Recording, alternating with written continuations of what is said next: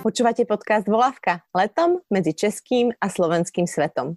Prirodzene, intuitívne a s rešpektom o veciach, ktoré máme spoločné.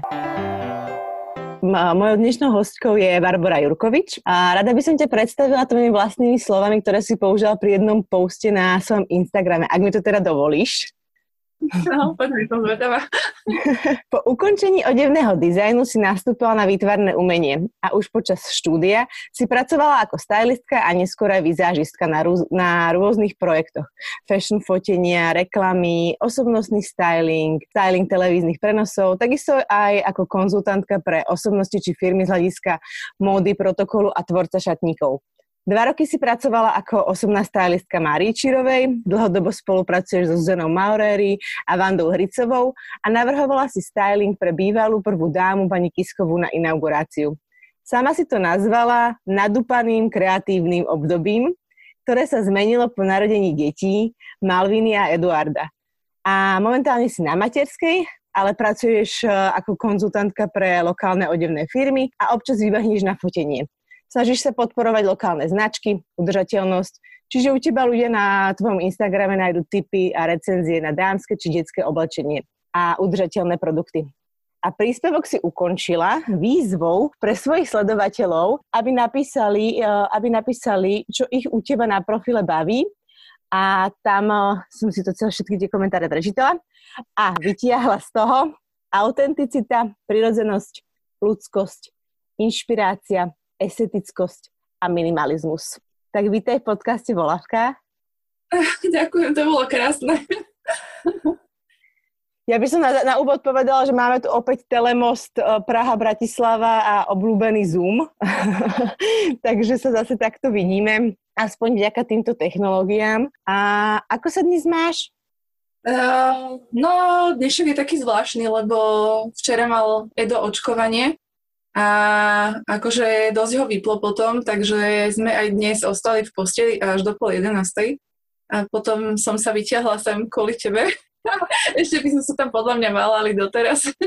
takže máme taký pomalý deň dnes.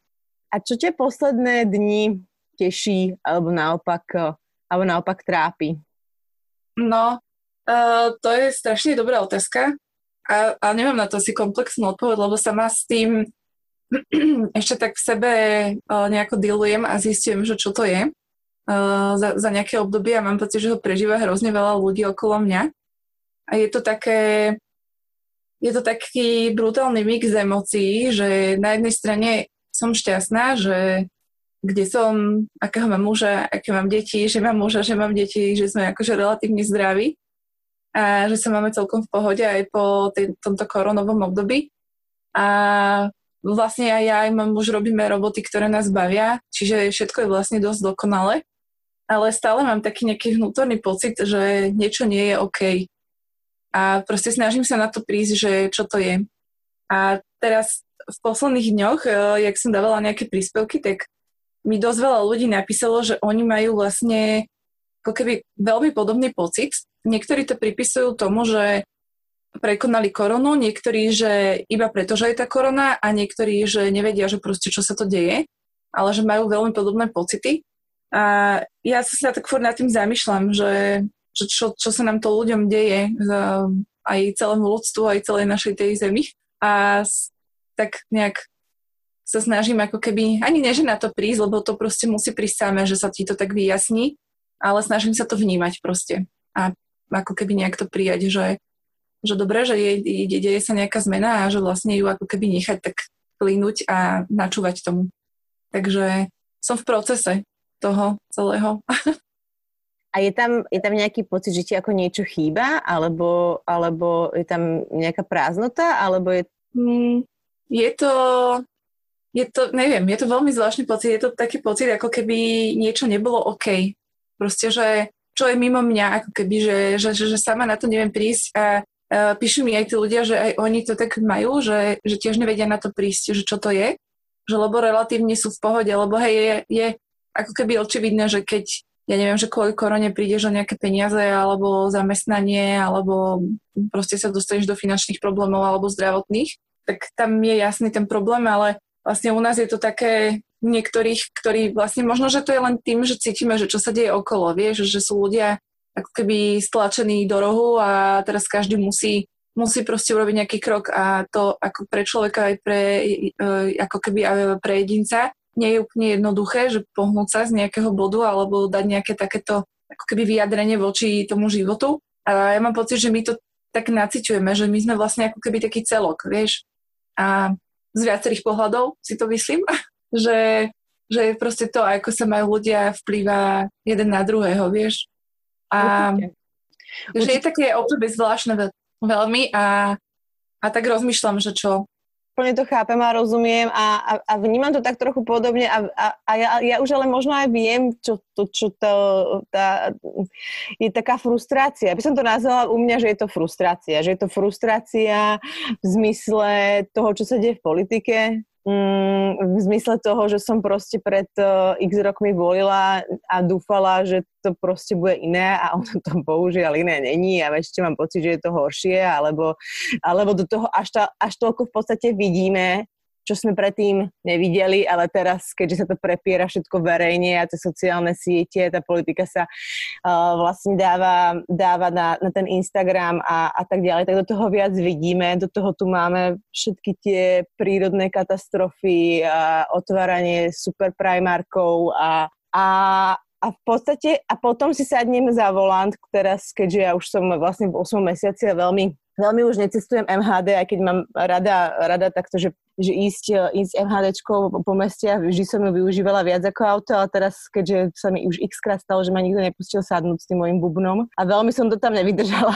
tak chodím autom a vlastne za tým autom, za tým volantom je to pre mňa tá frustrácia sa ešte popravde zhoršuje, keď vidím, ako sú tí ľudia sebeckí, ako sa proste natlačí niekam, alebo stojí na tom prechode, že tí ľudia ani nemôžu prejsť.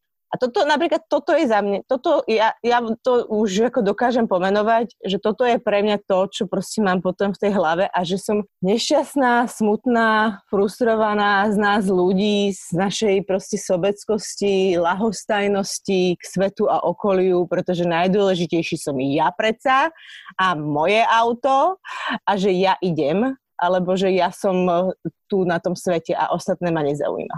Áno, no je to tak, že ja to teraz vnímam ako presne aj konkrétne na týchto veciach, čo si povedala aj pri tom šoferovaní, že raz za čas odídem z tejto mojej bubliny, z tohto domu a proste potrebujem ísť niečo vybaviť a za každý mám pocit, že preboha, že prečo mi to ten človek akože urobil a že vidím také veci, ktoré nie sú OK a mám pocit, že sa to možno tým, že som tu ako keby taká uzavretá v takom dobrom a keď z toho vidiem, tak sa mi zdá, že je to viac, ako to bývalo, ale možno sa mi to nezdá, že možno, že to tak naozaj je. A ono, ale práve, že to sú ako keby také podnety, vieš, že na ktoré my reagujeme. A ja mám pocit, že však vždy tu nejaké takéto podnety boli. A je pravda, že je ich ako keby viacej, ale zase na druhej strane, že celý tento rok podľa mňa bol taký, že bol si proste postavený pred tú vec, že teraz sa musíš rozhodnúť, že ako to budeš vnímať, že teraz sa musíš proste rozhodnúť, že ako to na teba bude vplývať. A to rozhodnutie je podľa mňa to, čo tu vysí v tom vzduchu, vieš, že sú tu ľudia, ktorí sa chcú akože, že to cítia a vnímajú a vidia, že to je, ale že to rozhodnutie vlastne z niečoho pramení, že niečo ťa do toho tlačí, do toho rozhodnutia, vieš. A to je podľa mňa to, že čo je také ťaživé. Lebo niektorí ľudia to rozhodnutie necítia, vieš, že nevedia, že teraz je ten čas. Že kedy sa ako keby treba nejak ako keby posunúť alebo vyjadriť, alebo lebo proste keď to neurobíš, tak potom ideš presne do toho, že turuješ to auto ako keby v úvodzovkách, že pridávaš na ten plyn a dobiedzáš a vlastne v podstate skončíš na semafore rovnako ako ten, čo ide pomalinky, ale je spokojný, vieš. Hej, úplne súhlasím. Teda nezačali sme veľmi pozitívne. A ja by som to teraz spravila takú výhybku smerom k detstvu, pretože my vlastne máme spoločné mesto, kde sme vyrastali a to sú Malacky. A tak sa ťa chcem spýtať, aké si mala detstvo? Ako sa ti v Malackách vyrastalo? V pohode, plnohodnotne. Lebo bývali sme v byte, ktorý z druhej strany mal ako keby taký uzavretý dvor, veľký a my sme tam trávili vlastne naše detstvo a trávili sme ho vlastne aj s inými deťmi z tých okolitých ako keby bytov a bolo to fajn a trávili sme ho tak, že sme stále mali vlastne ako keby čo robiť. A keď sme neboli že doma a ja mám brata teda, ktorý má o rok a pol menej, čiže my sme boli dosť úzko po sebe a sme sa vlastne stále spolu ako keby hrali a že spolu vyrastali, tak to bolo dosť fajn, že som mala vlastne niekoho takého pri sebe. A naši mali vlastne ako keby taký jasný život už vtedy a to bolo ma hrozne záleží od toho, aké ty máš. Teda, že to súvisí s tým, ako to dieťa má to detstvo, že keď tí rodičia sú už takí, že vedia, že kade. A naši to vedeli, teda môj oco, on už vtedy podnikal, že si založil firmu s kamarátmi grafickú a založili ju v Bratislave, čiže my už sme ako deti chodili často do tej Bratislavy a proste nebolo to pre nás už, že poznali sme proste ten svet okolo aj trochu, vieš, alebo sme veľakrát s ním chodili, keď mal proste nejaké zákazky, že Praha, alebo proste po Slovensku a tak, čiže to bolo také celkom fajn a že sme stále spoznávali nových ľudí, aj nových dospelákov v jeho živote a potom nás aj brával spolu do práce a to bolo super, lebo sme videli vlastne, že čo on robí a to je podľa mňa tiež druhá dôležitá vec, že keď to dieťa vidí, na čom ten tvoj rodič pracuje a že ako sa v tom zamestnaní on cíti, ako sa v tom zamestnaní chová, keď vidíš, že to toho rodiča naplňa, to je strašné plus. A nám to veľa dalo, podľa mňa, ja to vidím až teraz, keď som dospela, že aj keď som sa ja rozhodovala o práci, tak to bol silný odrazový mostík pre mňa. No a mama sa o nás akože tak starala, ja som sa narodila s tým, že mne v roku a pol zistili celiakiu, a takže moja mama vlastne zostala, že ja som nešla do školky, lebo tam bol proste nejaký problém, že nevedeli ma tam nevystravovať a plus som bola stále taká chorlavá, takže ona vlastne sa ako keby ona sa starala dosť dlho a bola taká starostlivá, vieš, čiže to bolo celé fajn, že ona keď nám natrela chleba s maslom a kečupom, tak prišlo celé sídlisko sa kolom najesť. Takže to bolo parádne, že to bolo super, no. Že nejako som nevnímala, že by mi niečo chýbalo, práve, že to je jedno z mojich najkrajších období, detstvo, no.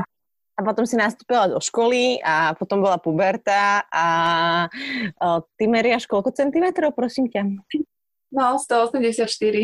184. Ja meriam 180 a na základnej škole som bola jedna z tých žirav ruky, nohy, ktorá neviem dokedy ani. No, určite na základnej škole som nenosila sukne ani kraťase veľmi a keď bolo teplo, tak som nosila také tie široké nohavice, aby sa mi deti nesmiali. Vyzala som taký pavúch, bez prs, bez ničoho. Moja mamina chodila do školy a prosila pani učiteľku, aby sa mi deti nesmiali. Ako si to mala ty? Ja rovnako, ale ja som to mala ešte také asi možno horšie, že ja neviem, prečo to tak bolo, ale ako keby viackrát možno som tých ľudí prúdila, neviem, že viackrát som proste sa dostala do takej situácie, že už som prišla domov ako keby zbitá, alebo unaháňaná, hej, že proste tá šikana sa tam diala a sme to riešili veľa, akože aj mama bola v škole veľa a aj sa to riešilo, len tá škola tomu vlastne ako keby nedávala moc oporu. A ani tie učiteľky, že veľakrát sa stalo, že keď sa mi niečo stalo, tak už sa mi tá učiteľka vysmiala do tváre, ako keby a že bolo to trošku také náročné obdobie, no. A ja vlastne akože neviem, že v čom bol ten problém, že ja viem, že že dievčatá prúdilo, že som vysoká a že sa to chalanom páči a neviem, čo to bolo, ale proste dialo sa. Asi som si to mala prežiť v tomto živote, neviem. Bola si proste iná. No hej. Hej, no akože možno to bolo jedno s druhým. Ja ako keby nevidím to ich očami, že možno keby som to videla ich očami, tak tomu lepšie chápem, ale už teraz, keď je to odstup 20 rokov, tak už sa neviem na to tak pozrieť a zhodnotiť si to, že čo sa dialo a že prečo sa to dialo, ale tak no hej, akože je to také, že ja som aj dosť už vtedy riešila ako keby to obliekanie, že ja som aj to umenie celkovo, čiže možno to bolo tá kombinácia, že som akože vizuálne iná, aj ako keby nejak dušou iná. A kam si utíkala v zmysle toho, že keď sa toto dialo a v tej škole, ktorej trávime najviac toho času, sa diali tieto veci, kam si potom odchádzala, vieš, kde ti bolo dobre? Na výtvarnej. Chodila som na výtvarnú od prvého ročníka vlastne na základke, kde ma naši dali, lebo však to bolo také automatické proste pre nás. A to bolo moje útočisko. Aj pani učiteľka Ruška Habová, ona bola pre mňa taký prístav pokoja, taká ako keby až druhá mama trochu, vieš, že ja som tam prišla a tam nikto neriešil. Skôr sa tam riešil ten opak, že proste som bola posielaná na nejaké súťaže a proste som odtiaľ nosila tie ocenenia a tak, a že bolo to proste veľmi príjemné tam. A mala som hlavne, a teda jednak, že si sa tam to umenie ti proste poskytuje ten priestor na to, že nejak si tie emócie upratať. A to bolo strašne dobré. A normálne teraz ja som z toho akože vypadla, z toho malovania, lebo veď ja som celú strednú aj vysokú školu v tom pokračovala. A potom, keď som naskočila na tamto kreatívne, nadúpané biznisové obdobie, tak tam som malovala jedine ak tak na tvár, ako vizažista, ale vlastne prestala som vytvárať takéto umenie, hej, že proste kreslíš alebo maluješ na platno. A v poslednej dobe cítim, že potrebujem sa k tomu vrátiť. Takže asi pred 3 dňami som stala v Horbachu, sme kupovali nejaké veci do zahrady a tam také obrovské plátno. Ja, že toto musí so mnou. Tak som to hovorila mužovi, že prosím ťa, že potrebujeme to nejak vyriešiť, že už strašne dlho potom proste nejak to v moje vnútro píšti a že teraz, keď som to zbadala, tak som si to len tak akože utvrdila, že hej, že potrebujem sa znova možno k tomu vrátiť. Tým pádom tá voľba toho, kam pôjdeš na tú strednú a vysokú školu, bola pre teba jasná. Úplne, hej, no. Čo je tiež veľmi výnimočné, pretože v tých 15 alebo 14-15 málo detí vie, čomu sa chce venovať a v podstate skončí potom na nejakých školách, ktoré odporúčili rodičia, alebo tam chodí kamarátka alebo kamarát. Áno, je to tak, no. Ja mám teraz 14-ročného brata a už budem mať 15 a vidím to na ňom, že je trochu taký stratený, že nevie, že čo so sebou, tak ide na gymnázium, ale že a pritom vlastne ako keby vyrastá pri tom istom otcovi, že ktorý je ten, ktorý nás vlastne navedol na to umenie, ale u neho sa to tak neprejavilo, že vieš, že jeho to tam akože nezavialo. A tvoj brat, teraz myslím ten, čo je rok a pol, tak toho to tiež zavialo umeleckým smerom? Áno, on išiel tiež na Ivanskú cestu na fotku a potom sa pustil ako keby do sveta a robil najprv všelijaké také akože nejaké fotenia, nejaké produkčné záležitosti. Potom sa motal dosť veľa okolo hudobníkov, že im tam vlastne čokoľvek pomáhal.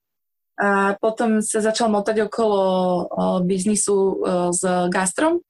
A vlastne tiež si vymyslel nejakých pár svojich projektov a začal podnikať a dal tomu ako keby takú dušu, že stále to bolo, že neotváram si len reštiku, ale že otváram si nejaký koncept. A potom robil konzultanta pre viac takýchto ako keby gastroprevádzok a teraz je zase z neho človek, ktorý sa motá pri obrovských produkciách, okolo 150-200 ľudí majú vždycky na placi a teraz naposledy viem, že natáčal dosť veľkú reklamu pre Red Bull, že po celom Slovensku a Česku jazdili s formulou a on tam proste pri tom bol a vyzerá, že je spokojný tiež. A teraz ma zaujíma, už sme stredná škola, vysoká škola a už začínaš robiť stylistku a chodíš na fotenie, chodíš s tými veľkými taškami, jak som vždy videla tie baby do tej Zary a HM-ka zobrať nejaké oblečenie na to fotenie. A ako sa z tejto v podstate práce, kedy tam je tá fast fashion na dennodennom poriadku, kedy vidíš, ako keď dojdeš jeden týždeň do Zary a dojdeš tam na druhý týždeň, tak je tam zase nové oblečenie a stále sa to ako mení. A v podstate i to vnímaš na tých foteniach, pretože stále vlastne potrebuješ ukazovať tie nové trendy pre tých ľudí, ktorým by sa mali teda riadiť. Sa to zmenilo na proste udržateľnosť, udržateľné materiály, zaujíma ma, kto to čo vyrobil a podobne. No, ja som vlastne roky robila toto, že že ja som bola vlastne zodpovedná za to, že čo som podsúvala tým konzumentom, tým ľuďom, ktorí konzumentom mody, tým ľuďom, ktorí vlastne si napríklad kupovali časopisy ako inšpiráciu a buď už sa riadili podľa tých produktových fotiek, ktoré boli vyberané stylistom alebo redaktorom, čiže často som to robila aj ja, alebo podľa tých modných editoriálov, na ktorých som vlastne ako keby ako stylista participovala. Čiže my sme vlastne vytvárali tú pôdu, pretože aby si tí ľudia sa tým inšpirovali a chodili si to kúpať, a na tom nevidím akože doteraz nič nejak extrémne zlé, lebo to samé o sebe nie je zlé, hej, že zlé je to nastavenie tých ľudí, že ako my vlastne sme sa dostali do tohto bodu, že vnímame, že je úplne v pohode si kúpiť hocičo bez vlastne nejakého uvedomenia si zodpovednosti za to alebo toho dôsledku.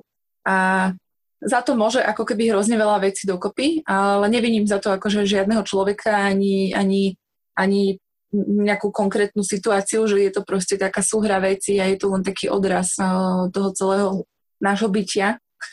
A, no a ja som vlastne nejak tak v celom tom procese, je to akože sranda, lebo ja mám vlastne odevný dizajn strednú školu, ja som mala byť modný návrhár, čiže ja som sama tvorila kolekcie.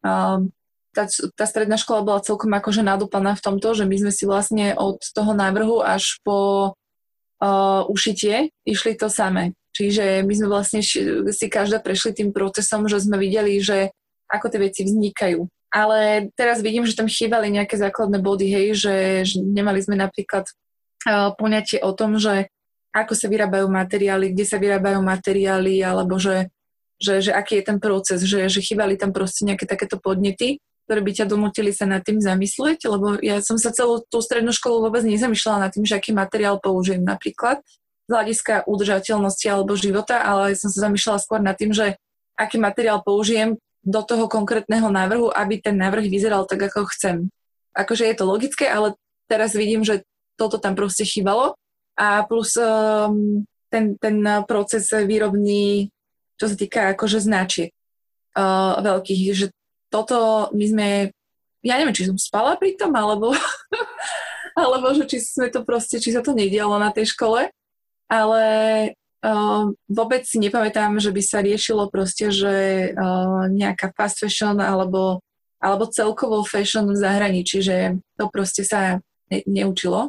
Ja teraz neviem, ako to je teraz, ale dúfam, že to tak je a mám taký plán, že keď sa by tie deti trošku podrastú, tak by som chcela vlastne nejak spolupracovať s ministerstvom školstva na tom, aby sa vlastne implementovali niektoré veci do výučby, lebo sa to nedieje stále asi.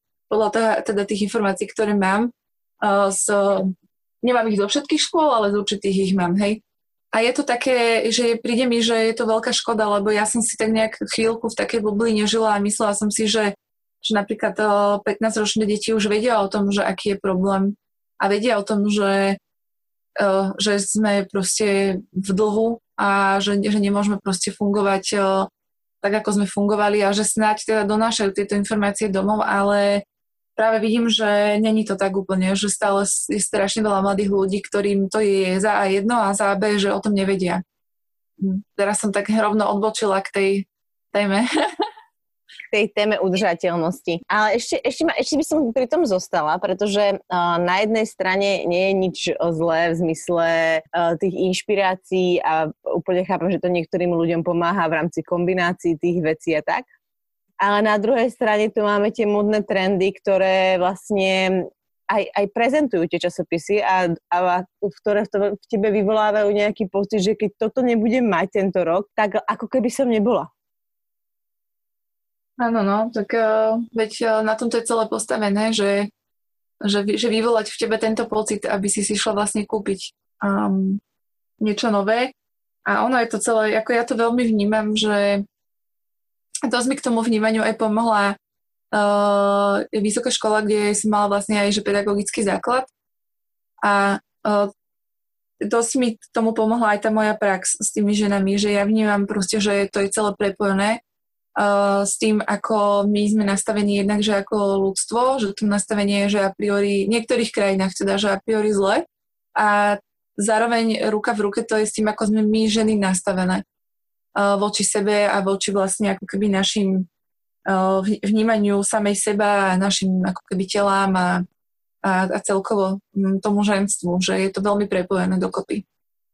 Takže ja vlastne to nepopieram, že aj zároveň tvrdím, že ono to k tomu ženstvu patrí, lebo vlastne ty, keď to máš tak nastavené, ako by to asi malo byť, že keď si naozaj taká v pohode sama so sebou a robíš to pre seba a nie pre druhých, tak automaticky proste sa aj zvyšuje ten akože kredit udržateľnosti, hej, v úvodzovkách, lebo ty, keď to robíš sama pre seba, tak jednak už vieš, kto si. To znamená, že kupuješ veci, ktoré väčšinou sa tráfiš, hej? Že väčšinou sú to veci, ktoré proste naozaj chceš a naozaj ti budú sedieť, lebo už sa poznáš, už je to celé také prepojené a nemáš potom ani potrebu kúpiť si iné, lebo ti niečo nesedí, alebo lebo sa ti to nepáčilo, lebo si sa netrafila, lebo toto nie som ja.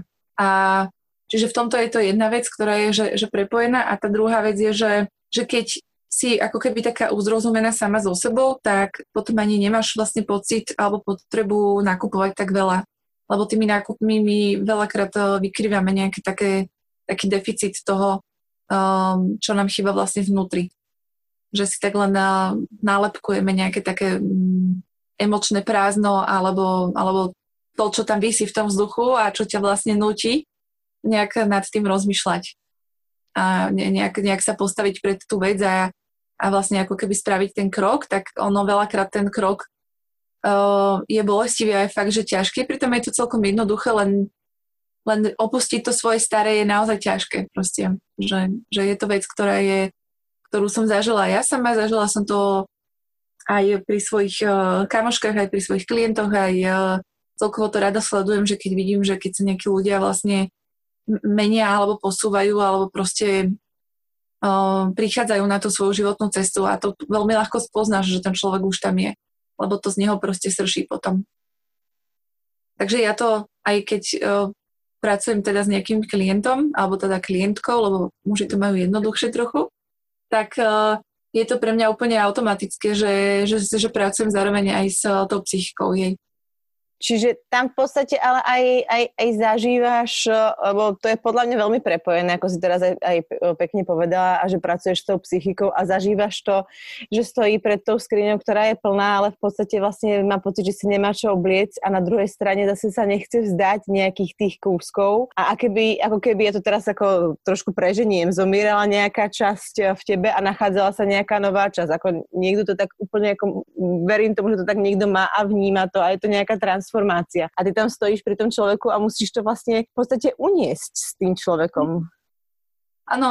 A veľakrát ho vlastne ako keby, že veľakrát ja som ten posledný, že už keď si ma ten človek zavolá, tak on už je na tej ceste. Že on už vie, že potrebujem vlastne nejakú zmenu, potrebujem pomôcť a že toto ma strašne ťaží a že asi nemám na to priestor alebo energiu urobiť to sám, tak veľakrát som tam ja vlastne ten človek, ktorý, alebo ten bod, ktorý je ten zlomový, hej, že pomôžem tým ľuďom prejsť cez to triedenie, cez to nastolenie si štýlu, že ja ho navediem, a vlastne celé je to o tom, že ten štýl je vlastne ako keby prepojený s tým tvojim vnútrom, že ono je to vlastne ako keby, že keď už vieš, čo sa ti páči a čo si rada obliekaš a máš také svoje už ako keby taký rukopis v tom oblečení, tak ono to vlastne pramení z toho, že môžeš to mať aj akože napozerané, veď hej, dá sa, ale že pramení to veľakrát z toho, že si taká akože vnútorne istá sama sebou a že vieš, že kto si. A veľakrát som ja tam ten bod, ktorý to spustí alebo dokončí teda u toho človeka, túto transformáciu. A je to hrozne príjemné, lebo ja potom vidím, jak tá žena tak jednak, že sa tak akože rozsvietí a druhá, že aj to vlastne tá transformácia toho šatníka je hrozne príjemná pre tých ľudí, lebo zrazu tam nepadá na teba tá ťaha toho celého. Vieš, že ty keď ráno otvoríš ten šatník a vidíš tam hrozne veľa vecí, tak nenapadne ťa väčšinou ako prvé, že preboha, to koľko vody som ja znehodnotila kúpou týchto vecí. Vieš, a to ťa nenapadne väčšinou, ako prvé napadne ťa, že nemám si čo obliecť a že tu mám toho tak veľa, ja som nemožná. A vlastne ja pracujem s týmto najprv. A potom ťa to automaticky ako keby navedie k tomu, že keď sa vyrieši toto, že vlastne zmeníš ten pohľad na seba a na tie veci a začne ťa to baviť a začneš tam ako keby vnímať tie kombinácie, ktoré ti fungujú a že sa začneš toho tešiť a zrazu vidíš poloprázdny šatník, ale úplne funkčný, tak sa ti 100% proste posunie to vnímanie samej seba, že to je že ruka v ruke. A kedy si do tohto procesu v podstate začala zaraďovať tie udržateľné značky? Kedy prišiel ten moment, že si si povedala, že vlastne aj tým klientkám do toho ich šatníku, ale aj do toho svojho šatníku začneš doplňať tie veci od tých udržateľných značiek, to je jedna vec, od tých ale aj lokálnych a začneš podporovať tie československé značky, ktoré tu vznikajú.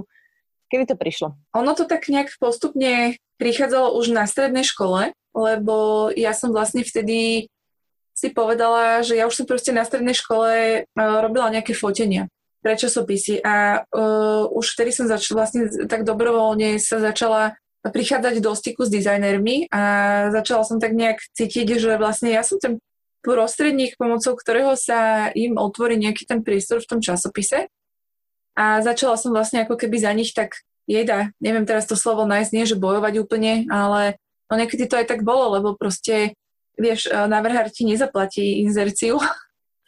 A čiže veľakrát som tam bojovala s tou redakciou, že ale my potrebujeme proste, aby si to oblikla do tých značiek, ktoré si u nás splatia inzerciu a ja som zase si išla, že potrebujeme tam vlastne dať aj ako keby niečo takéto, že nech je to vyvážené. Takže ja som vždy nejak tak sa snažila proste tam zapájať tých dizajnerov aj do takých fotení, do ktorých to predtým nebolo zvykom, lebo väčšinou sa to robilo len pri takých foteniach veľkých modných editoriálov, ale ja som sa snažila to vlastne priniesť aj do takých časopisov, kde to nebolo proste predtým zvykom, hej, že kde sa predtým naozaj dávali len značky, ktoré buď mali tú inzerciu zaplatenú, alebo boli taká, že bežnejšia konfekcia. A ja som sa to snažila prepájať už vtedy tam.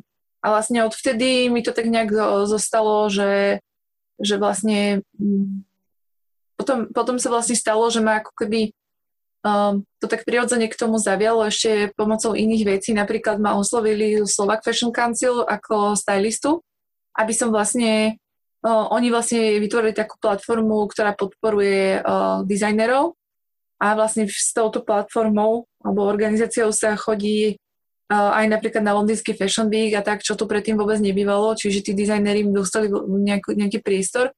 A ja som vlastne na pár veciach s nimi spolupracovala, čo bolo strašne príjemné. A potom sme spolu vlastne aj vytvárali pod ich zaštitou ten styling pre Martinu Kiskovu na inauguráciu najprv Andrea Kisku a potom aj Zuzany Čaputovej. Takže to sa tak proste potom postupne nabalovalo a už tí ľudia tak aj začali vnímať, že ja vlastne ako keby tlačím do toho lokálna a do tých lokálnych dizajnerov a už potom začali aj prichádzať také ponuky, že poďte nám tu o tom porozprávať, alebo že toto by sme chceli a chceme tam týchto ľudí zainvolovať a tak proste, že bolo tam ako keby už taký samospad potom. No a približne pred nejakými 4-5 rokmi som začala vnímať, že vznikajú také nové značky alebo že sú aj značky, ktoré tvoria udržateľnejšie. A to ma začalo tak nejak zaujímať aj skrz to, že ja som vlastne pred 4 rokmi sa narodila Malvína, tá moja prvá dcéra a ja už som vlastne pri nej to už prežívala, že už som bola vlastne v tom bode, kedy som vlastne vnímala, že koľko energie stojí, alebo proste celkovo, že čo nás stojí výroba jedného trička alebo bodička ako ľudstvo a planetu, takže ja už som vlastne pri tom rozmýšľala nad tým a väčšinu vecí som vlastne mala akože z bazaru alebo podedených a aj tak toho bolo brutálne kvantum, že to bolo strašne veľa vecí a my sme to ani nestihli vynosiť, čiže ja som to potom zase akože posúvala ďalej a tak ďalej, čiže tam už vtedy to bolo také, že už som nad tým tak rozmýšľala a už som vlastne začala oslovovať aj tieto udržateľnejšie značky na to, aby sa zapojili na nejaké fotenia, keď som ako stylista robila. A potom si zastala aj konzultantka týchto vlastne menších začínajúcich značiek v rámci módy na Slovensku. S čím sa potýkajú tieto značky na tom trhu? Či na tom československom alebo zahraničnom? Kde sú konkurencieschopní a kde už na to nestačia? No, zase taká obširná odpoveď na to, lebo akože tých problémov oni riešia veľmi veľa. Začína to napríklad už pri výrobe, že my tu nemáme vlastne ako keby priestor na to, aby sa vyrábali veci v menšom množstve k spokojnosti toho zákazníka. Že tie továrne sú vlastne... Bola, keď to tak práve bolo, že ono je to celé také akože zvláštne, že na Slovensku vlastne vzniklo strašne veľa malinkých značiek, aj takých dizajnerských, ktoré mali svoju výrobu, hej, že vyrábali v továrne, že nevyrábala im to iba jedna krajčírka, ale proste bolo to továreň, kde to znamená tá výroba, lebo veľa ľudí si to asi aj nevie predstaviť, čo to znamená, že to je vlastne taká ako keby už, že továreň alebo továrnička, kde pracuje vlastne viacero žien a majú už aj iné stroje ako bežná krajčírka. A vyrábať dokážu vlastne v desiatkách až stovkách až tisícoch kusov. Kdežto tá krajčírka dokáže len v tých desiatkách vyrábať a tiež to nie je, väčšinou sa to krajčírky používajú vtedy, ak sa vyrábajú kusy, ktoré sú, na ktorých je OK, že sú nejaké malé odchýlky, ale keď potrebuješ vyrobiť vlastne 50 rovnakých tričiek, tak to už býva trochu ako keby problém. A tam už aj tá kvalita potom môže klesať. Čiže si nútený sa vlastne ako keby aj obrátiť na tú továreň. No ale jedna vec je, že tie továrne nemajú tu o to záujem, aby pracovali pre takéto malé objemy. A druhá vec, že ak to aj vezmu, tak vás potom vlastne odsúvajú na tú úplne poslednú kolaj a veľakrát tá výroba kvôli tomu meška, hej, že ste dohodnutí, že vaše veci pôjdu do výroby, ja neviem, v júni a oni sa dostanú do výroby reálne, že 1. septembrový týždeň, lebo proste nie ste zaujímavý klient pre tú továreň. Ono je to všetko akože logické, hej, že je to biznis. Ale potom sa v podstate stane veľakrát to, že ten odstup času a celkové to dostane vlastne toho dizajnera alebo tú značku do nejakých aj finančných tiesní a už je to potom taký kolobeh, že už sa to celé tak trochu sype. A ešte sa potom vďaka tomu odsunu stane veľakrát to, že sa zabudnú nejaké veci, ktoré boli dohodnuté a vyrobí sa to zle. Alebo tam proste chýba ten ako keby nejaký manažer, ktorý na to dohliadne a veľakrát sa vyrobia tie kolekcie zle. Niekedy sú to, že celé kolekcie sú vyrobené zle a to môže byť aj ruinujúce pre takúto malú značku.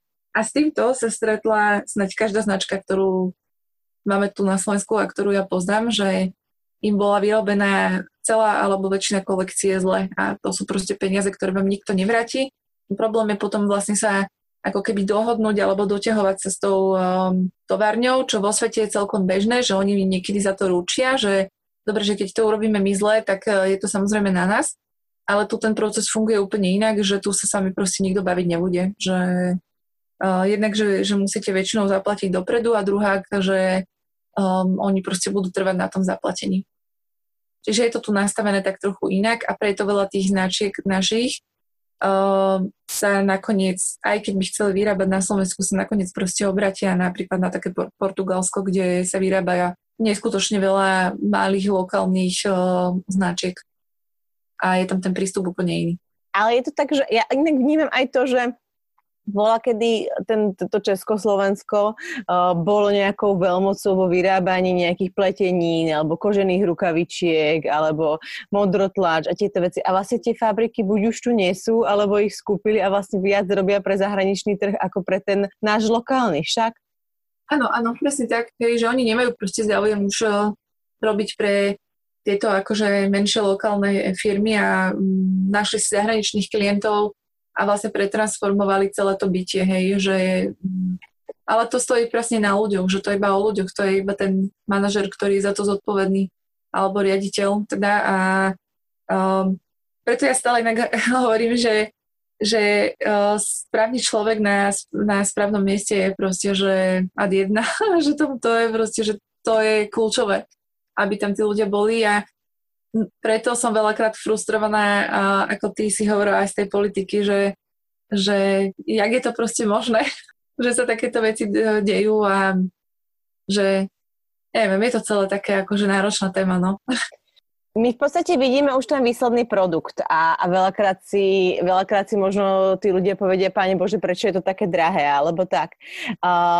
Ja mám k tomu ten postoj taký a vnímam to a zastavila som sa teraz niekedy nad tým, myslím si, že možno pred mesiacom, kedy som videla, nebudem menovať tú značku, ktorá proste ako vyrobila lanové nohavice s lanovou košelou, krásny set, látka, eko, bio, neviem odkiaľ, ale tá suma bola pre mňa ako... To bolo že 250 eur, alebo ja neviem. A to som si povedala, že to už je pre mňa ako... úplne ustrelené. Akože úplný úlet, že ja ako rada podporím nejakú značku, rada si kúpim niečo a potom som si to v mojej hlave napríklad zrovnala s tým, že mám rada veci od Lenky Sršňovej, mám rada veľmi sa mi páči, že ona vlastne si vytvorí tú látku, je to autorská látka a v podstate za tú sumu by som mala šaty od Lenky Sršňovej. Ale tá látka je autorská, ten strih je nejaký a toto sú proste pre mňa úplne obyčajná košela s kraťasami. Takže niekedy vlastne ako ja sama, aj keď sa v tom orientujem a pozerám tie značky, niekedy sama nedokážem pochopiť, jak tie ceny vlastne ako môžu byť, keď si to zrovnávam nejako. Hej, no, tak ono totiž to, že je nejaký základ, o tom vlastne aj často píšem, že by bolo super, keby boli všetci transparentní, aby sme vlastne my potom mali v tom jasno ako konzumenti, že prečo to toľko stojí, lebo veď ono, táto netransparentnosť v tom len nahráva potom takým ako keby myšlienkam alebo domienkam, že kto na tom koľko zarába, pri tom realita je akože dosť inde, ale ono sa to vlastne odráža od viacerých vecí. Napríklad pri zrovnaní týchto dvoch ide o to, že ten lán je, už nákup lánu je drahá záležitosť, že lán je naozaj drahý, hej, že on proste nejaký taký dobrý lán ťa vidia aj 20 eur meter štvorcov. Proste za 20 eur kúpiš meter lánu, hej? A bavlnu môžeš kúpiť za nejakých 6 eur, s tým, že s tou potlačou sa potom dostaneš možno, že na takúto rovnakú sumu.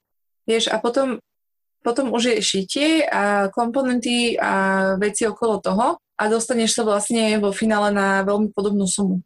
Ale vieš, to je, že to je proste podľa mňa, že úlohou tej značky vzdelávať o tom tých ľudí a byť transparentný, aby to bolo proste košer, aby tí ľudia vedeli, že teraz tá baba proste nezarába, že keď predáva ten set za 250 eur, ona nezarobí na tom 200 eur, vieš.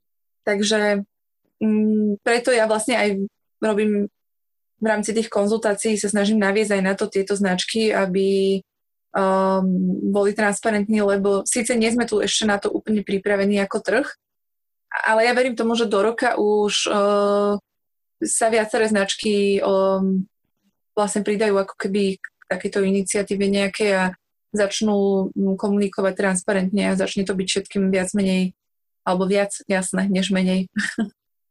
Jedna vec je, že aj ty vlastne ponúkaš na svojom Instagrame a robíš rôzne také výbery i z tých svetových značiek, ktoré proste sa dokážu dostať na nejaké rozumnejšie možno ceny pre tú širšiu bublinu, pretože povedzme si pravdu túto, keď sa bavíme či o návrhároch, dizajnéroch, alebo sa bavíme o takýchto sumách 250 eur, tak sa bavíme o veľmi úzkom kruhu ľudí, ktorí si to môžu dovoliť. Hej? Presne tak. Ale vlastne tá udržateľnosť nie je iba o tom, že budem si kúpovať u návrhároch to oblečenie a u dizajnéroch a u takýchto značkách. Tá udržateľnosť je o tom vedieť si vybrať z toho, čo je, vedieť rozumne nad tým premýšľať a napríklad ísť aj do sekáča alebo nájsť niečo na vintage a tak. Je tak, dobre si to zhrnula teraz. A čo pre teba znamená tá udržateľnosť a čo je nejaká tvoja misia, vízia toho, čo ty chceš šíriť na svojom Instagrame? No, presne si to teraz dobre povedala, že 250 eurový set z lanu, alebo hociak 250 eurové šaty sú proste pre naozaj malý okruh ľudí, ktorí si to môžu dovoliť. A ja prehováram aj k ním, lebo mám aj takých sledovateľov, ale zároveň viem, že mám aj takých sledovateľov, ktorí si toto dovoliť nemôžu, aj keď by veľmi chceli. A práve týmto ľuďom sa snažím ako keby ukázať ešte aj tie iné alternatívy. Preto je veľa ľudí, ktorí píše o udržateľnosti, niektorí vlastne ako keby len vzdelávajú tých ľudí, že im podsúvajú nejaké informácie, že prečo to treba riešiť, čo všetko to spôsobuje a že to nie je OK. Ja sa snažím ako keby túto tému živiť trochu, hej, lebo že však je potrebné, aby tí ľudia vedeli, že prečo to robíme, ale na druhej strane sa snažím vlastne robiť to, čo som robila celé roky, a to je vlastne podsúvať tú inšpiráciu, a teraz som si povedala, že budem ju ja podsúvať vlastne tak, aby som tých ľudí navádzala na to, aby sa snažili myslieť čo najudržateľnejšie v rámci svojich možností. Lebo nie každý si to presne môže dovoliť. Nie každý si môže dovoliť proste kúpiť si tričko z udržateľnej značky za 30 až 50 eur. Nie je to úplne jasné, ale v takom prípade ja hovorím, že nemala by byť proste tvoja prvá cesta a toto ako ospravedlnenie a potom tvoja prvá cesta ísť si to kúpiť do HM alebo do Zary. Že tvoja prvá cesta by mala byť zamyslieť sa nad tým, že či to tričko teda potrebuješ a či aké ho potrebuješ, tak potom porozmýšľať, že či sa nedá zohnať niekde inde. A to už napríklad nejaký bazár alebo proste od známych alebo swapy, hej. Že je veľa možností, ktoré sú aj dosť in a podľa mňa, že to ešte celé zažije aj nejaký boom. Jeden si myslím, že príde teraz, keď sa znova začne žiť trošku normálne, podľa mňa. Lebo teraz to bolo len taký akože nádych. Ešte nás čaká podľa mňa ťažké obdobie, ale myslím si, že budúci rok už by mohol byť lepší trochu.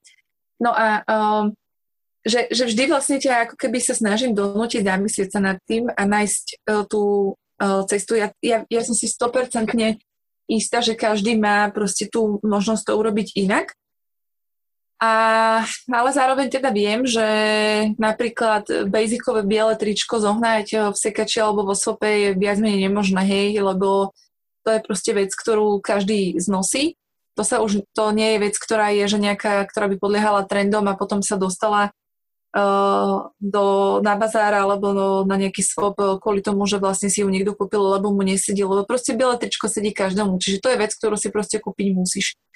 A my sme proste raz urobili taký prepočet, že tie udržateľne basicové vyrobené trička, tá udržateľnosť tkvie aj v tom, že je vlastne ako keby dávaný väčší dôraz na výber správnej gramaže toho materiálu, alebo proste celkovo, že na výber správneho materiálu, nielen gramaž, ale aj napletenie, aj to, ako sa ten materiál bude chovať. A takisto to je potom dávaný aj väčší dôraz na to ušitie. A to s tým súvisí, že keď vlastne splníš ako keby dve tieto veci, tak už hneď máš vlastne produkt, ktorý je kvalitnejší a udržateľnejší tým pádom, lebo ti vydrží dlhšie, než nejaké proste 10-eurové tričko zo Zary, ktoré po prvom praní sa ti môžu skrútiť tie šviky. Akože podľa mňa má každý skúsenosť s týmto, že nemusím toto nejak veľmi opisovať, že koľko tie trička vydržia. No ale ja sama napríklad mám akože trička z udržateľných značiek, ktoré po roku používania vyzerajú stále rovnako. To sa mi predtým nikdy nestalo, keď som si roky dozadu kupovala. Samozrejme, že ja som si kupovala Zaru. Ja nie som akože že by som to nikdy nerobila. Práve, že ja ako stylista som mala, že brutálne plné skrine, lebo to pokušenie bolo každodenné a každý deň som vlastne mala v rukách nové veci. A rozmýšľala, že toto chcem tiež, vieš. Takže ja som akože jedna z tých, ktorá v tom bola a nejak si tým prešla. A preto možno sa mi teraz akože tak energeticky dobre o tom rozpráva, že mám na to tú energiu, lebo proste viem, že sa to dá aj a viem, že to som neimplementovala len na seba, ale aj svojim klientom a vidím, že sa to dá. Vieš, že to nie je proste, že nejaký len nefunkčný greenwashingový model alebo proste cesta alebo trend, na ktorý sa teraz veľa ľudí dáva. Že ja som v tom proste, mne sa to celé potvrdilo, že to proste je funkčná záležitosť. Tu by som ťa citovala veľmi rada pri tejto téme a použila vlastne jednu tvoju vetu. Vždy máte na výber a vždy existuje lepšia voľba. Záleží len na tom, koľko energie ste ochotní do toho dať. Tak by som zhrnula túto tému a mám tu ešte jednu takú väčšiu tému na teba. A to je materstvo. A ako príchod detí ovplyvnil tvoju prácu, profesný vývoj, výber tých tém, ktoré chceš riešiť, či tvoje hodnoty a postoje? No, extrémne. Deti sú brutálny milovník podľa mňa v živote ženy, že ak veľmi záleží od toho podľa mňa, že aký život si mala predtým. Ja napríklad som, ako som ti spomínala, že tým, že nebolo vždy jasné, že čo chcem robiť a mala som to kariérne nadúpané kreatívne obdobie, ja som bola fakt akože spokojná a mne sa Malvinka narodila do toho, kedy ja som vlastne akože zarábala dosť veľa peňazí stylingom a mala akože už aj nejak to vybudované celé dobre. A vlastne nebolo to dieťa pre mňa nejakým riešením alebo útekom, ako pre veľa žien je, že potrebujú proste, že už majú dosť toho biznisu alebo že začínajú im tiekať tie hodiny biologické a že potrebujú to dieťa mať ako nejaký taký bod, ktorý ich vytrhne. Ja som práve, že bola taká, že kľudne ešte nemajme deti. Ale sme sa tak nejak dohodli, to znie tak celkom funny, že teda po svadbe by sme asi už pomaly začali robiť na tých deťoch, lebo ja som totiž to predtým prešla ochorením štítnej žľazy, plus mám tu celiakiu, plus mám ešte jeden taký gynekologický fyziologický problém a vlastne mne doktor povedal, že je dosť možné, že sa nám to nepodarí tak rýchlo skrz týchto všetkých vecí a že môžem rátať s tým, že možno, že sa budeme snažiť aj 2 roky alebo tak. A my sme si tak na seba pozreli rozostávaný dom a proste hovoríme si, že taký to má trvať 2 roky, že tak však čo, nejdeme to odkladať, že aby sme potom si nebúchali hlavu, že sme vlastne niečo odkladali a potom nám to trvalo ešte ďalšie 2 roky. Takže sme si povedali, že dobre, že tak ideme to teda skúsiť. No a proste som mala svadbu 2. septembra a 16. septembra som už bola tehotná. Takže to ten život nejak tak vyriešil za nás, že sa to podarilo proste hneď. A z toho bola Malvinka. A proste ja som celé tehotenstvo stále fičala, aj po tom narodení jej som stále fičala. A proste som si nabrala brutálne veľa roboty a projektov a mala som vtedy 2 kočky, ktoré za mňa chodili na fotenia. Vlastne, že ono to bolo už ako taká firma. Sme fungovali a ja som vlastne len doma s Malvinkou na prse im telefonovala a ich akože usmerňovala, čo treba kde vypožičať, čo treba kde komu čo povedať, ako to obliecť, ako čo s čím skombinovať a tak. Takže a potom som aj sama chodila na tie fotenia, na ktoré ma bolo treba naozaj.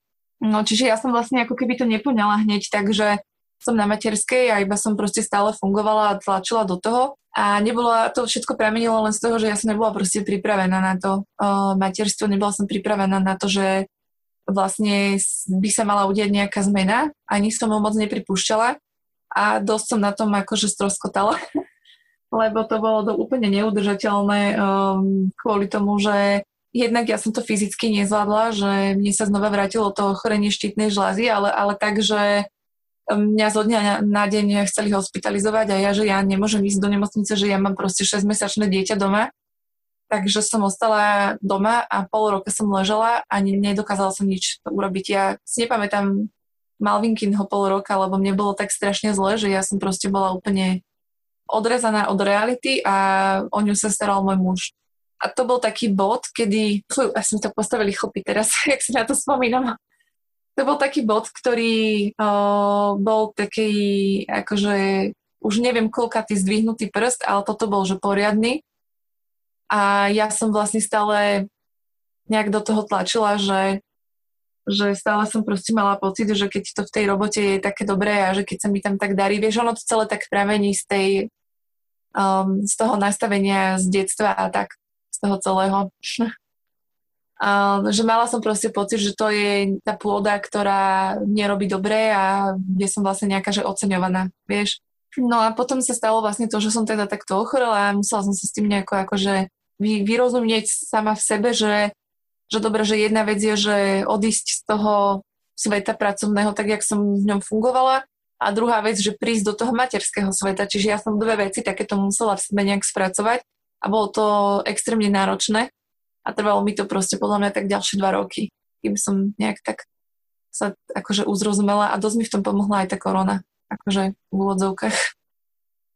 Lebo stále som mala také nutkanie, že keď prišla brutálna ponuka na nejakú spoluprácu, tak stále som vlastne ako keby bola, že idem to robiť. Vieš, že nikdy som nemala nejaké také obdobie, že idem byť teraz naozaj len, že pol roka na materskej. A ako náhle som sa dala trochu len dokopy po tej štítnej žľaze, tak som hneď začala znova nabiehať na ten systém pracovný. No a vlastne až tá korona ma tak nejak odstavila od toho a uzemnila a pomohla mi prepojiť sa s Malvinou a nejak aj sama so sebou hlavne. Lebo tak tamto celé tkvie, keď si tak vnútorne sama so sebou, OK. A do toho vlastne prišiel Edo, malý Edo, ktorý bude mať teraz rok.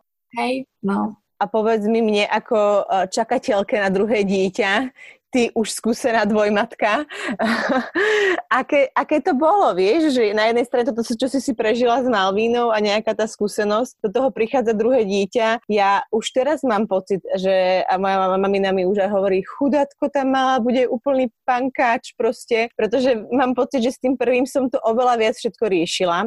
Ja zase som vtedy pred tými, keď Davidko pomaly 6 rokmi, 5 rokmi som veľmi ako neriešila, že budem niečo brať z druhé roky, tak sme vlastne kúpili všetko nové. Teraz toto dieťa v bruchu nemá nové v podstate vlastne nič. Aj ten kočík je z bazaru, aj tam všetky tie veci, čo sú doma, sú z bazaru. Že iný, ako mám u seba cítim, že mám iný prístup k tomu. Ešte uvidíme, keď sa to narodí, lebo úplne si pamätám, keď sa Dávidko narodil a pri každom úplne malinkom zafňukaní som bola úplne z neho hotová a pozorovala som ho a úplne som bola taká tá až vypsychovaná matka, vieš? Aby som ho nezabila chudáka. Ja si myslím, že to je úplne prirodzený a bežný jav a myslím si, že väčšina z nás prešla tým takto. Ja som mala to isté a Pritom mám 14-ročného brata a keď sa narodil, som žila s otcom a jeho priateľkou a ja som dosť intenzívne sa, akože vtedy, keď som u nich žila, sa podielala na tom jeho vyrastaní alebo teda tej starostlivosti o ňoho, čiže mne nebolo, ja som nemala strach chytiť dieťa a ho prebalovať, ja som všetko vedela, jak sa to robí, aj že jak sa ma dali odgrgnúť, všetky tieto veci som už vedela, ale stále to bolo, že presne toto, čo ty hovoríš, že furt som to kontrolovala, či dýcha. Stále som bola taká, že či ju netlačí plienka niekde, alebo niečo. Že úplne, ale podľa mňa je to prirodzené a ono to, vieš, je tak aj nastavené, že ten materinský púd je tak strašne silný, že to prevalcuje akékoľvek racionálne rozmýšľanie. Ty proste si tu v tej chvíli na to, aby si toto presne robila, aby si bola proste tam intenzívne dozorovala nad tým bábom, aby proste prežilo. pritom v podstate ono akože v tejto dobe sa mu nemá veľmi čo stať, hej, že neuniesie ti ho nejaká šelma. Ani ho nezabije tlačiaca plienka. Takže len ide o to, že si to nejak tak akože uvedomiť, ale tie hormóny sú naozaj niečo, čo je nad naše akože logické uvažovanie, že to, keď ťa zaleje, tak to je konečná. A vtedy, ale dobre si to akože uvedomiť, že a povedať si, že dobre, že tento nával je úplne prirodzený a že nadýchnúť sa, vydýchnúť sa a proste byť v pohode. Ja som napríklad mala aj také úzkostné stavy, že keď ju niekto bral na ruky, bola som z toho dosť nervózna, bála som sa toho a celkovo to prvé dieťa bolo také pre mňa veľa o strese a veľa o strachu. A toto druhé dieťa bolo, že je to presne tak, je to proste taký malý pankač, že ja už si ho o 1000-krát viac dokážem užiť Samozrejme aj v kontexte s tým, čo som ti hovorila, že som proste na tú Malvinku nebola až tak pripravená, tak psychicky. Čiže ja teraz vlastne na toho Eda som bola, lebo my sme už vedeli, že už toto je mať dieťa a už som vedela, že čo chcem. Predtým som vedela, že chcem dieťa, ale nevedela som, že čo to konkrétne je. Tak teraz už som to vedela, takže už tam bolo veľa takých možností, ktoré boli vlastne ako keby príjemnejšie a dosť jednoducho sa vlastne už tak nejak stará o to druhé dieťa. No len potom vlastne je tam ten druhý element, do ktorom občas tiež niečo napíšem, lebo je to proste fakt náročné. A to je tá starostlivosť o dve deti naraz. Ja som vlastne mala Malvinu 1,5 doma, teraz, že nebola v škôlke. A bolo to akože fakt náročné. Že musím si zaklopať, že som šťastná, že mám prvé dieťa dievča a že to nie je naopak, lebo je fakt medzi nimi rozdiel a musím si poďakovať za to, že som ju podľa mňa celkom dobre na to pripravila, že budeme mať akože babetko a ona mi sama stále hovorila, že chce to babetko, ale je to náročné, no, je to akože je to také obdobie, že ja som non-stop nevyspatá, non-stop som ovešaná deťmi a stále niekto niečo chce a vlastne nemám, trochu mi uteká to moje ženstvo, to moje bytie, že trochu mám ako keby pocit, že som sa stratila, ale je to, zase si uvedomujem, že je to úplne normálne, že prežíva to podľa mňa skoro každá žena, ktorá má viac detí, aj tá, ktorá má jedno, to je úplne že sa to stáva aj vtedy a len si to proste musím vždy uvedomiť a vždy sa vlastne snažím ako keby, že ak potrebujem niečo, že vypadnúť z domu alebo proste tak sa snažím ako keby tak konať, aby to bolo udržateľné, že aby sme proste dokázali ako rodina fungovať v pohode. Ale stojí to strašne veľa energie všetko. Aj to len si ísť nakúpiť sama potraviny. Som veľmi rada, že si spomenula opäť to ženstvo alebo tú ženskosť. Ty si vlastne povedala nové ženstvo vďaka materstvu. Takisto si vlastne napísala hľadanie cesty k sebe po tehotenstve a pôrode je jedna z najnáročnejších výprav. Tak čo to znamená pre teba to ženstvo? Kedy sa ty cítiš najviac ako doma alebo a najviac ženská, najviac z tej svojej prirodzenosti? A ono to vôbec nesúvisí s deťmi. A ani s mojím mužom to nejak nesúvisí, ono je to vlastne súvisí len sama so sebou, že vnútri musia byť uspokojené nejaké moje ženské potreby alebo o ktorých si musíš byť vedomá, že sú tam a musíš vlastne potom ich ako keby nejak tak zhmotniť a urobiť preto niečo, že aby si naplnila ten akože kálišok taký, že a potom vedela ďalej fungovať, lebo ja to tak napríklad mám, že keď je toto príliš potlačené u mňa, že keď jednak, že sa dostanem do takej slučky, že buď nestíhame, alebo je toho na mňa veľa, alebo zabudnem, lebo my veľmi ako ženy, ako matky zabudáme same na seba, tak keď sa do toho dostanem, tak ono sa to vždy rúca. To je taký domček z karát, že takto keď do toho len akože pinkneš prstom, tak to už takto ide.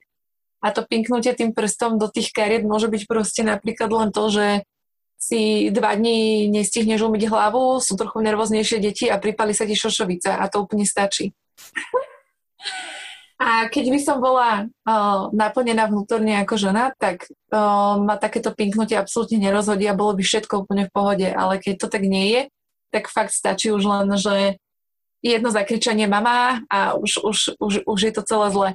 A práve ja som sa veľakrát dostala, aj sa stále dostávam do tohto, ale už o tom viem a viem, ako sa z toho dostať a snažím sa ako keby nejak tak sa ako keby naviesť sama na tú cestu, aj keď ono je to niekedy hrozný, také mám niekedy taký pocit, že ako keby zrádzam to materstvo, že, alebo že nie som dobrá, alebo tak, ale to je normálne celé len to naše nastavenie a ja už som si to celé tak navnímala a zistila, že práve je to úplne naopak, že ty keď odídeš z domu sa sama prejsť, tak to nie je, že by si bola, že zlá matka, že si tam nezobrala tie deti so sebou, alebo že keď ideš, ja neviem, kaderničke alebo čokoľvek, že to je niečo, čo je nezbytné k tomu, aby si bola dobrá matka, ak to tak cítiš. A teraz toto je vlastne taká výzva moja, že sa snažím s tým nejak tak, si to tak nejak nastaviť, aby to bolo OK z hľadiska aj toho,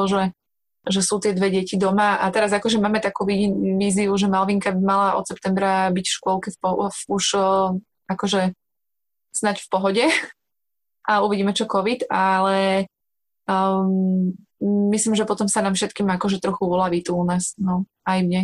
A lebo vždy teraz je to také, že my nemáme opatrovateľku, čiže u nás je to také, že keď ja presne toto potrebujem urobiť, že doplniť sa ako žena, tak proste musí byť s nimi môj muž. No a toto celé nastavenie a táto celá harmónia aj medzi mnou a ním je ten fakt, že náročný proces. Ďalšia veľká téma je, keď ide vlastne do toho partnerstva, manželstva, príde to dieťa. Je to téma, nie? Ako ste to prežívali? Ako ste to mali proste? Vieš čo, ja musím povedať, že ja som zrovna pred nejakým týždňom povedala môjmu mužovi, že sme si tak hodnotili, že fú, nevládzame, že neviem čo, ja mám 32 a môj muž má 36 a... My si hovorili, že nie sme akože, že máme aj kamarátov, ktorí sú starší a majú takéto deti, alebo ešte len idú mať deti. Ale že proste, že sme si tak hovorili, že má tak o 10 rokov menej, že ako by sme tu skákali v pohode okolo tých detí, okolo domu, že ako by sme vládali, že vtedy nás akože málo čo rozhodilo fyzicky. A vlastne aj psychicky, lebo to bolo také celé iné obdobie. A sme si tak hovorili, že no, že len to sme spolu vtedy neboli a sme si tak zhodnotili, že a vlastne, že ako dobre, že sme nemali vtedy deti a že ich máme teraz spolu, lebo ono je strašne dôležité podľa mňa, že s kým to dieťa máš a ako veľmi súznieš s tým človekom. A ja som fakt, že neskutočne šťastná a vďačná za toho môjho muža a za to, aký on je a ako ho ja proste ľúbim, ako on mňa ľúbi a že ako si dokážeme proste to celkom v pohode nastaviť. Aj keď vidím okolo, že čo sa deje, aj keď sa niekedy rozprávam s kamarátkami a tak ja viem, že sa máme fakt, že super. A toto sa vlastne odrazilo aj na tom, že keď sa narodila Malvina, že my sme vlastne boli celkom v pohode, vieš, že bolo to také, že keď on videl, že ja som kaput, tak ju v pohode zobral a postaral sa o ňu a on bol uzrozumený s tým oveľa viac, že bude otec ako ja s tým, že bude matka. Čiže pre nás to bolo celkom jednoduché, že aspoň jeden z toho páru bol viacej pripravený na to. Potom, že keď ešte teda prišiel Edo, tak už to bolo také potom zase úplne jednoduchšie aj v tom, že si vlastne s takýmto mužom, ktorý je na to pripravený a nastavený, podeliť tú starostlivosť o deti. Lebo ja by som sa asi zbláznila bez neho, úprimne. Takže keby som mala byť len sama s nimi doma a nemala by som ho k tomu, a keby prišiel vždy len o 6-7 na 2 hodiny tu k ním, tak to by bolo, že fakt masaker. Ja obdivujem každú ženu, ktorá to tak má a dáva to. Ja to mám dobre, lebo on pracuje z domu, vieš, čiže on hocikedy je tu po ruke. Ďakujem ti veľmi pekne za tvoju úprimnosť. Prebrali sme, myslím, od módy, šikany v škole až po materstvo, deti, ženskosť a udržateľnosť. A ďakujem veľmi pekne, že si si na mňa našla čas a pustila ma v podstate do tvojho života a ukázala mi, ako to máte vy doma a ako ty nad tými vecmi rozmýšľaš. No, ďakujem aj ja, bolo to také príjemné. Cítila som sa taká odhalená, ale tak príjemne. A mám pocit, že to tak malo byť. Ďakujem. Počuli ste ďalší rozhovor, tentokrát s Barborou. Dúfam, že sa vám páčil a teším sa na budúce. Ja som teraz zatiaľ 2 v 1 počas nahrávania tohto rozhovoru, ale možno keď vy už to budete počúvať, tak už bude tu na svete malá Ruth. Tak sa majte krásne.